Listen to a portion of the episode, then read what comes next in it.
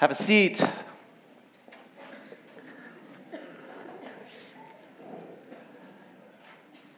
Good morning. Good morning.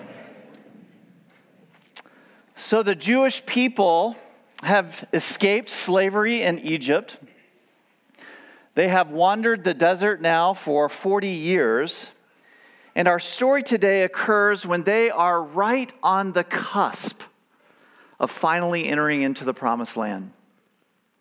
As Moses and God's people get closer to the shores of the Jordan River, they must pass through at times and at times conquer the kings and lands and peoples associated with other pagan tribes and religions. Now, these people who stand in the way of Israel's inheritance aren't going to just lay down their swords, kind of like the people of Winterfell, right?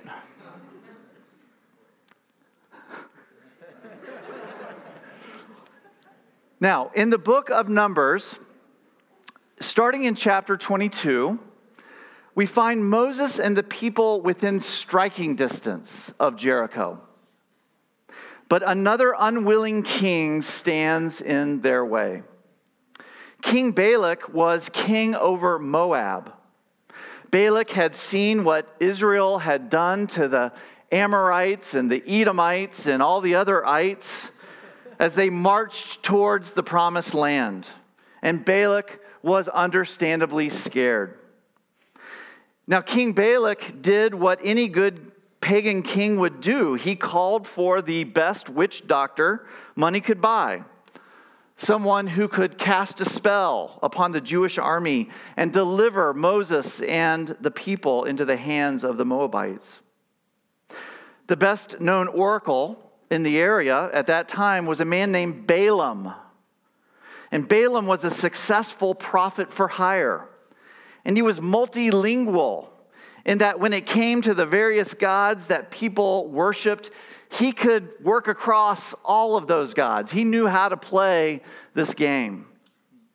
He was a man ready and willing to earn a buck if you had a problem to solve, and especially if you needed a magician to solve it, no matter which god or religion you followed. So we're going to pick up in Numbers, the book of Numbers, chapter 22, starting in verse 7.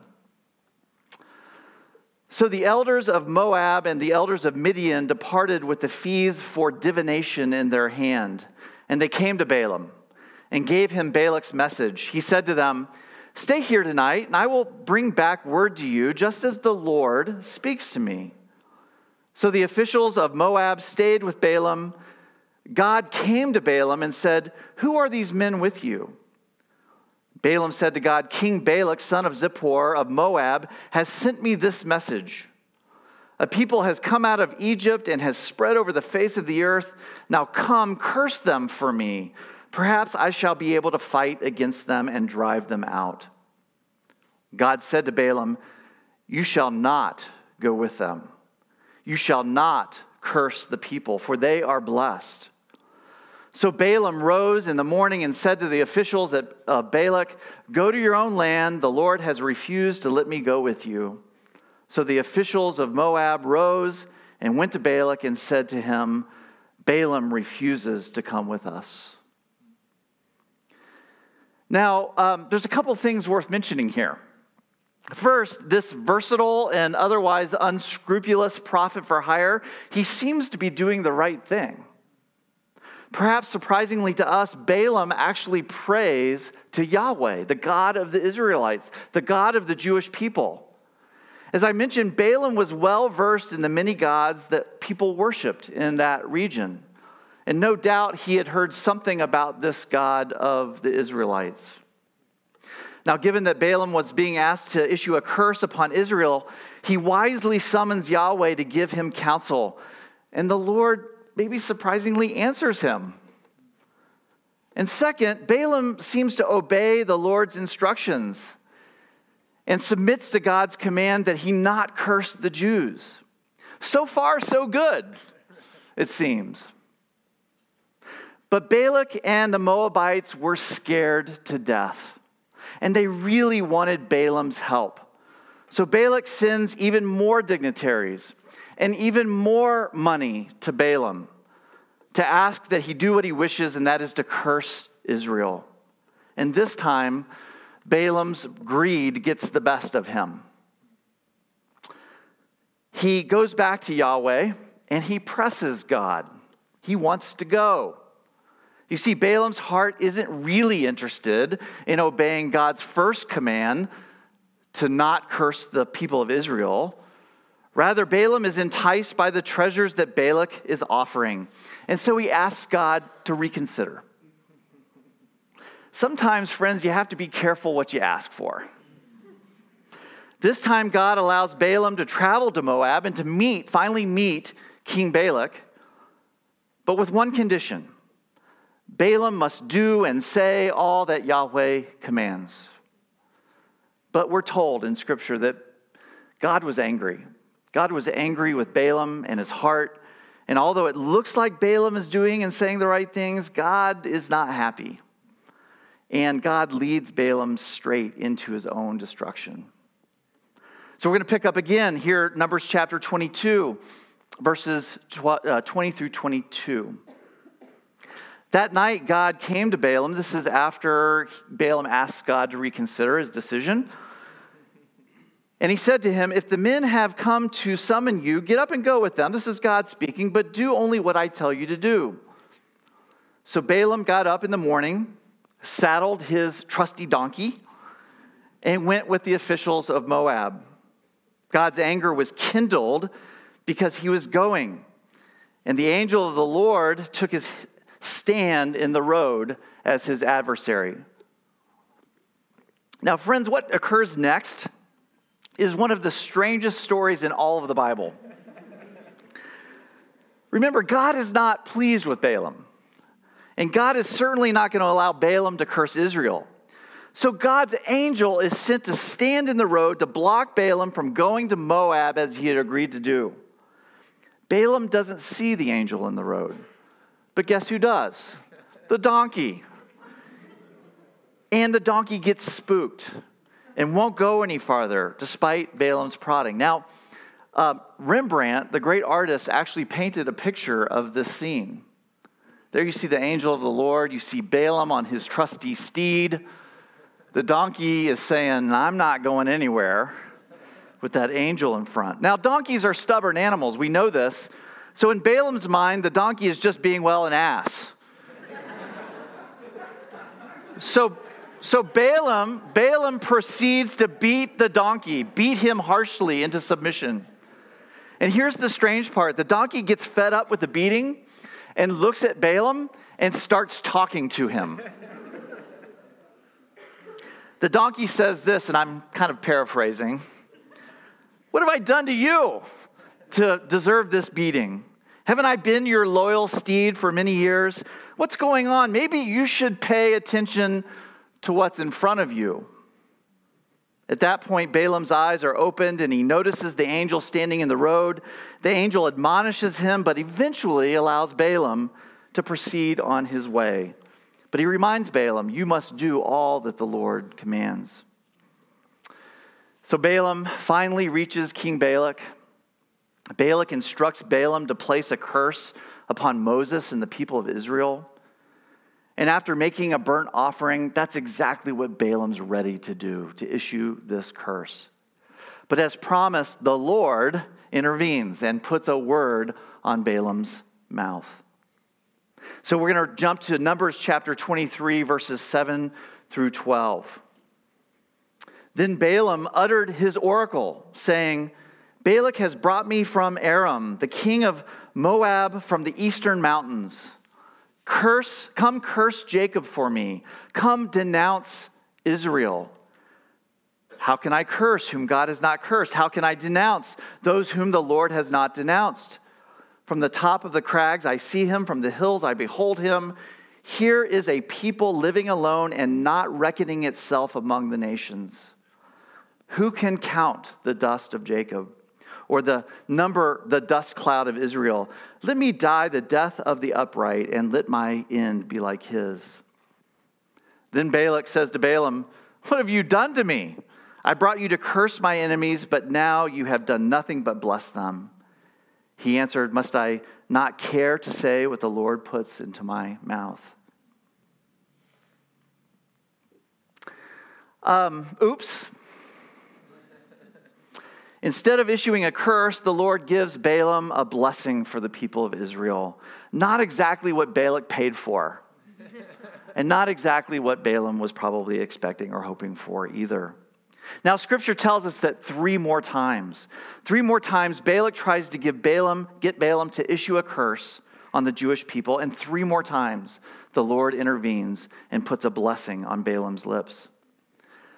Uh, I would encourage you to read some of these blessings. They are among the most poetic blessings found in the Old Testament. Here's a particularly beautiful line from one of the blessings found in Numbers chapter 23. God is not a human being that he should lie, or a mortal that he should change his mind. Has he promised and will he not do it?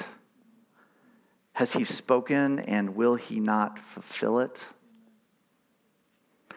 Now, pay attention here.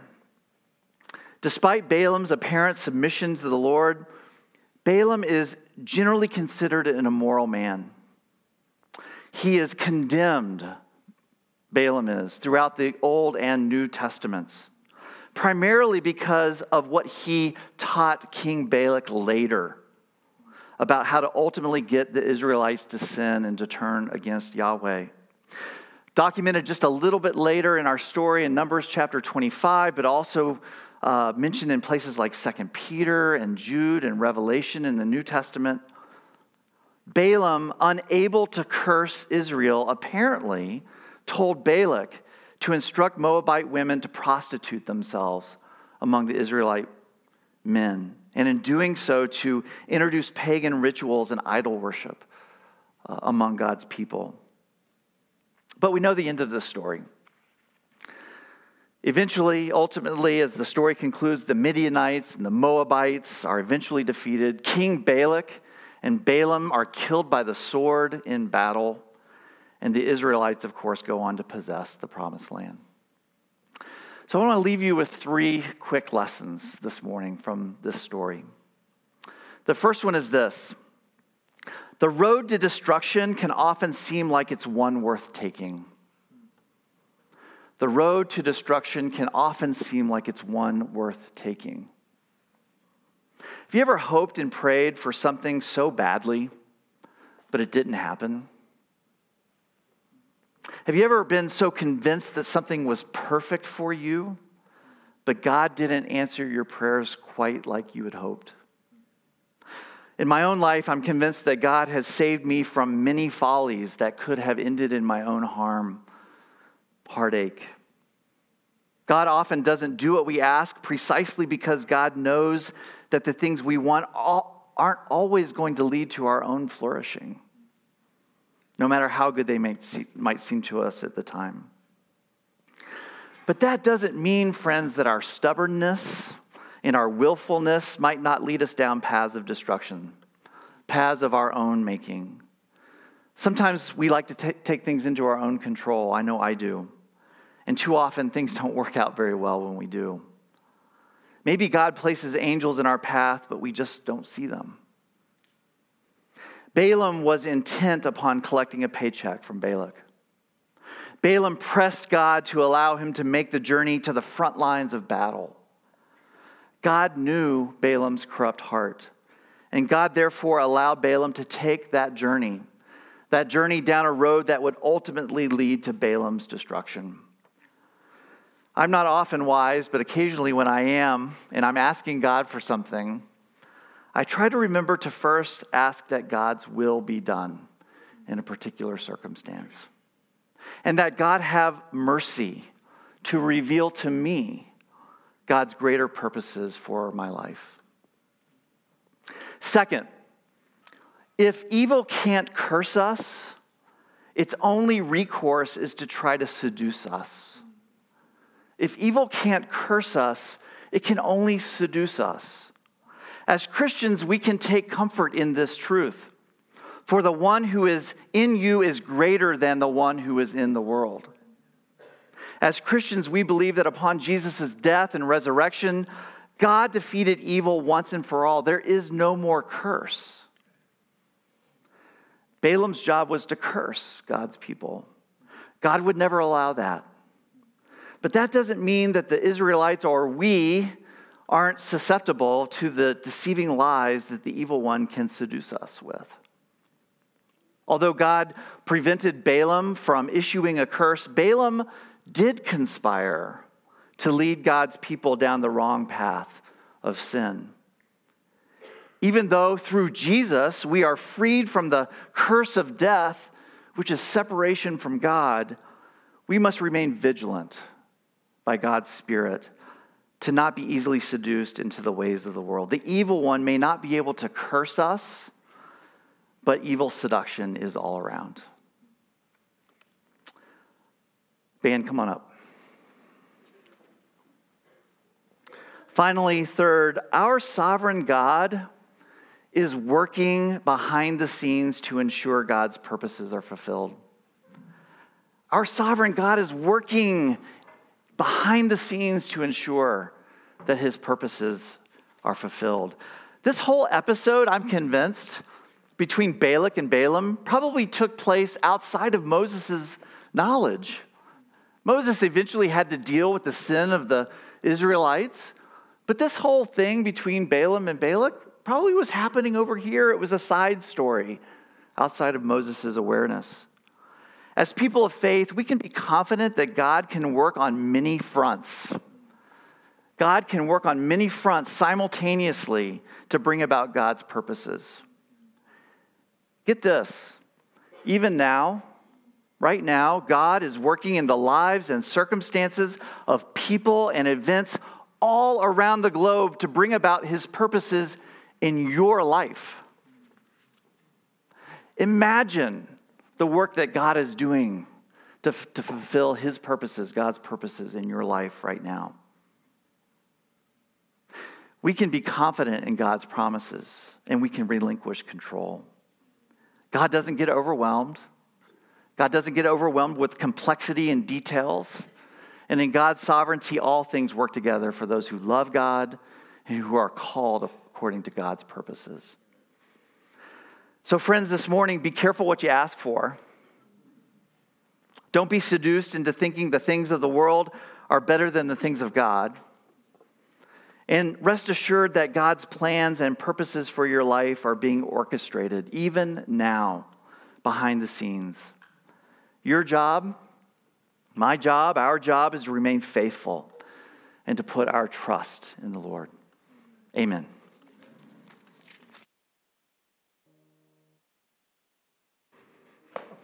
Hmm. Thank you, Dan. Beautiful. Thank you for being here this morning. I hope it blessed you. Our lives are in the hands of the maker of heaven. And that God loves you and is worthy of our submission. A lot has to happen in the next three weeks. know that you're in my prayers. Uh, we'll finish strong as a community, I know. Put your trust in God. Now go with this blessing.